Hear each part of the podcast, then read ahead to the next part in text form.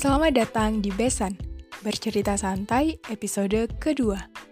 Tema Besan kali ini adalah Ayo Bahagia. Kalian yang udah follow Instagram Oma Jiwa pastinya ngikutin rules untuk menyalurkan pertanyaan-pertanyaan kalian seputar tema terkait Besan kali ini di Q and A Box. Dan Besan kali ini kita ditemani oleh narasumber yang sangat hebat, yaitu Ibu Meutia Ananda. Bersama beliau nanti kita akan bercerita santai dan menjawab kebingungan-kebingungan kalian dan tentunya mengajak kita semua untuk selalu bahagia. Halo Bu Meutia. Oke teman-teman, Bu Meutia ini memiliki nama lengkap Meutia Ananda, S P S I, M P S I, psikolog.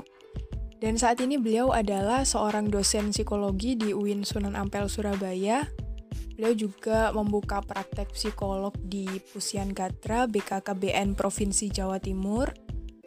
Juga merupakan psikolog perusahaan di P T T P S atau Terminal Petik Kemas dan juga di Rumah Sakit P H C atau Prima Satya Husada Citra di Surabaya.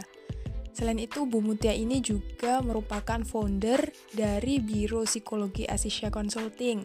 Bu Meutia juga aktif dalam kepengurusan organisasi di divisi S D M, A I M I, atau Asosiasi Ibu Menyusui Indonesia di Jawa Timur.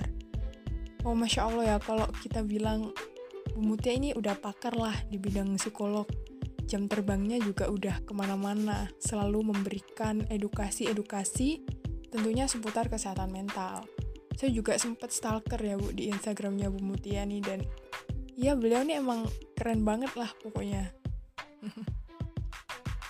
Masya Allah, Alhamdulillah. Ya, salam kenal ya buat semuanya. Terima kasih untuk pujian-pujiannya buat saya. Saya jadi terharu dan tersanjung ini. Ya, jadi Alhamdulillah, pencapaian saya saat ini itu sebenarnya bukan bermaksud untuk mencari pujian, karena masih banyak uh, psikolog-psikolog yang di atas saya ya, yang di luar sana, dan sebenarnya uh, mereka tidak kalah hebatnya gitu. Jadi di atas langit masih ada langit. Jadi terima kasih gitu untuk semua pujian untuk saya, namun sebenarnya saya tidak menganggap ini sebuah prestasi ya, tetapi saya hanya untuk e, mencari ruang ruang gerak saya untuk berbagi. Itu yang membuat saya bahagia sebenarnya, dimana bisa memberi dan berguna bagi orang lain sependek yang saya mampu, sependek yang saya bisa. Nah Bu Meutia, uh, terkait tema kita kali ini, Ayo Bahagia, mengajak seluruh kerabat Oma Jiwa yang mendengarkan podcast ini tentunya untuk selalu berbahagia, merasa bahagia, merasakan kebahagiaan. Bu Meutia sendiri udah ada banyak sekali pencapaian-pencapaian yang tentunya sudah Bu Meutia raih sampai detik ini. Nah, dari pencapaian itu, Ibu merasa bahagia nggak? Nah, kalau ditanya uh, bahagia, tentu bahagia kan? Dan kalau kita bilang tentang bahagia, menurut Ibu, definisi bahagia itu seperti apa sih? Dan gimana untuk meraih bahagia itu? Kalau ditanya saya bahagia atau tidak, ya tentu saja Alhamdulillah saya bahagia. Bahagia dengan segala kekurangan dan ketidaksempurnaan saya. Jika saya tidak punya kekurangan, maka justru saya tidak bisa merasakan arti kebahagiaan. Kita perlu loh kecewa dulu agar bisa memaknai uh, sebuah kebahagiaan. Kita juga perlu jatuh dulu untuk tahu indahnya kesuksesan, bukan? Nah, jadi bahagia itu kita yang buat, kita yang upayakan. Jika kita menerima semuanya, baik dan buruknya diri kita, insya Allah bahagia itu bisa kita rasakan, bahagia bisa kita dapatkan. Jadi bahagia itu sebenarnya ya kita berbagi pada orang lain, kita memberi kepada orang lain, sehingga kita merasa berguna. Ketika orang memiliki rasa berharga ya, memiliki uh, rasa berguna buat orang lain, maka di situ terciptalah kepuasan diri. Jadi jangan menganggap atau mengukur kebahagiaan kita itu dari materi yang berwujud, jangan hanya seperti itu. Jadi bergeraklah kalian, keluarlah, bersosialisasilah, dan berikanlah apa yang kalian bisa. Itu sih arti kebahagiaan. Masya Allah, Bu Meutia bilang bahagia itu kita sendiri yang membuatnya, kita sendiri yang menjemputnya. Kita perlu kecewa, perlu jatuh untuk merasakan arti dari kebahagiaan. Bisa menerima diri, baik dan buruknya kita, sehingga e, bisa kita rasakan sebuah kebahagiaan. Kalau kita kaitkan dengan kalimat populer, bahagia itu sederhana. Jadi gitu ya, Bu. Namun terkadang, e, bukan terkadang lagi sih ya, bahkan banyak orang yang masih merasa uh, belum bahagia. Mereka mengukur bahagia itu, aku pengen kayak dia gitu. Jadi istilahnya dia pengen bahagia seperti orang lain. Wah, dia enak ya hidupnya, bahagia banget keluarganya utuh, atau ibunya enak banget sabar, wah bapaknya orang kaya enak banget kayak gitu, temannya asik-asik, wah dia cantik, tampan, dan sebagainya. Nah, perasaan kayak gitu Uh, itulah yang uh, menghalangi orang untuk dapat bahagia gitu kan, Bu. Dan kalau kita bilang itu adalah sebuah gangguan dalam perspektif atau pemahaman seseorang tersebut tentang uh, sebuah kebahagiaan. Jadinya bukan bahagia itu sederhana gitu kan. Nah, untuk menanggapi hal tersebut, uh, menurut Bu Meutia gimana? Ya, memang kecenderungan orang atau individu itu yaitu rumput tetangga selalu lebih hijau. Ya, kenapa bisa begitu? Karena menurut positive psychologist atau seorang psikolog positif, Sean Ecker, apa yang kita inginkan itu di masa depan selalu terus bertambah dan selalu berubah. Itu yang menciptakan uh, adanya perilaku hedon, ya, hedonisme. Jadi uh, selalu berubah terus, bertambah terus derajatnya, tingkatannya. Udah punya ini, pingin itu. Udah punya itu, pingin yang sana, gitu ya. Jadi terus adanya uh, perilaku hedon itu. Nah, jadi kepunyaan kita itu sebenarnya untuk waktu tertentu akan menjadi tidak menarik gitu dibanding kepunyaan orang lain. Itu yang menyebabkan e, banyak gitu ya e, di sekitar kita yang merasa e, orang lain lebih bahagia, orang lain lebih punya ini itu dan bahagia, sedangkan saya nggak begitu bahagia karena tidak punya barang atau e, kondisi seperti mereka gitu. Nah, kalau jatuhnya nanti itu adanya muncul kecemasan, ada ketidaktenangan batin, ada rasa ingin menjatuhkan orang lain, eh, anti pada kritikan dan masukan, bisa saja nantinya ke arah gangguan psikologis lama-lama. Maka saat ini atau akhir-akhir ini mulai populer gitu pembahasan tentang psikologi positif.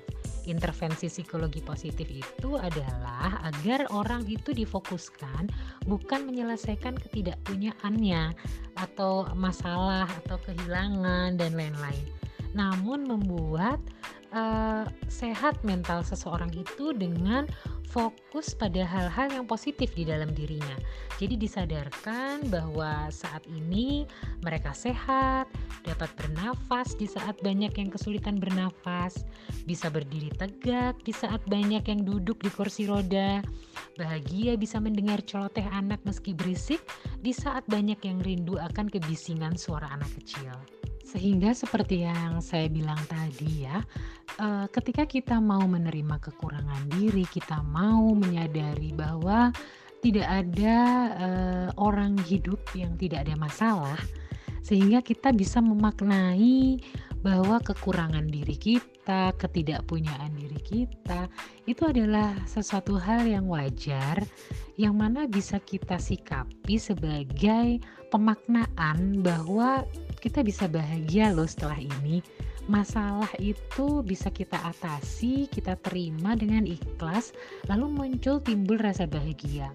Misalnya juga ketika kita e, bermasalah dengan orang, misalnya dalam hal sosialisasi gitu ya, marah sekali atau ya pokoknya kita e, berhubungan buruk lah sama orang lain.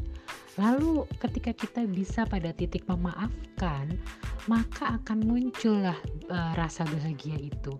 Jadi memaafkan itu uh, cara yang sangat efektif, intervensi diri yang paling efektif agar kita merasa bahagia, karena kita sudah tidak uh, berdetak keras lagi jantungnya karena terengah-engah emosional itu gitu. Jadi itu yang uh, saya bilang tadi, bahwa bahagia itu sebenarnya kita yang buat kok. Diawali dari mindset, pikiran kita, lalu kepada tindak tanduk kita, kepada perilaku kita, maka kita akan merasakan kebahagiaan itu. Seperti uh, aspek manusia itu kan adalah adanya kognitif, ya, lalu uh, perilaku, dan kemudian adanya emosi. Sehingga tiga hal itu yang harus sinergi agar kita bisa memperoleh kebahagiaan. Ah, ini uh, ada pertanyaan dari kerabat Oma Jiwa. Uh, sometimes dalam pertemanan, dalam hal dia bersosialisasi, uh, ada permasalahan dalam dirinya bahwa dia itu selalu merasa uh, mudah merasa bersalah, uh, merasa nggak enakan gitu. Padahal sebenarnya orang lain nggak menganggap itu adalah sebuah masalah. Jadi dia menciptakan ketakutan-ketakutan yang dia khawatirkan sendiri gitu terhadap orang lain. Akhirnya dalam bersosialisasi, dalam bersosial dia nggak dapat ketenangan, nggak dapat kebahagiaan. Nah, kira-kira uh, bagaimana sih cara dia uh, untuk mengintervensikan dirinya dalam menghadapi perasaan tersebut? Jadi biar dia tenang, biar dia uh, bahagia gitu. Orang memang selalu merasa bersalah, nggak enakan. Itu karena dia belum memaafkan dirinya sendiri. Dia sendiri masih belum puas gitu dengan dirinya. Jadi intervensi yang bisa dilakukan adalah, pertama, cobalah untuk tidak terlalu terobsesi pada ekspektasi diri Anda terhadap sikap orang lain kepada kita. Jadi persilahkanlah diri Anda itu untuk bisa bersalah. Kemudian yang kedua, coba memakai sudut pandang yang lain gitu. Misalnya um, kita pingin orang lain minta maaf kalau berbuat salah pada kita kan. Jadi kalau misalnya ada teman atau uh, saudara atau orang lain yang kita anggap uh, mereka bersalah kepada kita, tentu kita ingin sekali mereka segera minta maaf gitu kepada kita. Maka uh, tidak ada salahnya ketika kita juga segera meminta maaf kalau memang ada perasaan bersalah.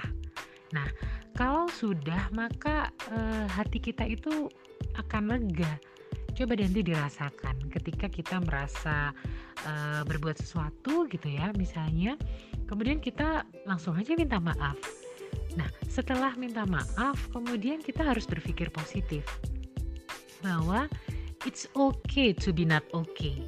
Jadi tidak selamanya kok kita tuh harus tampil sempurna, ya, harus selalu benar. Ya, jadi kita tidak harus begitu gitu. Orang normal itu ada benar, ada salah gitu. Ada baik, ada buruk.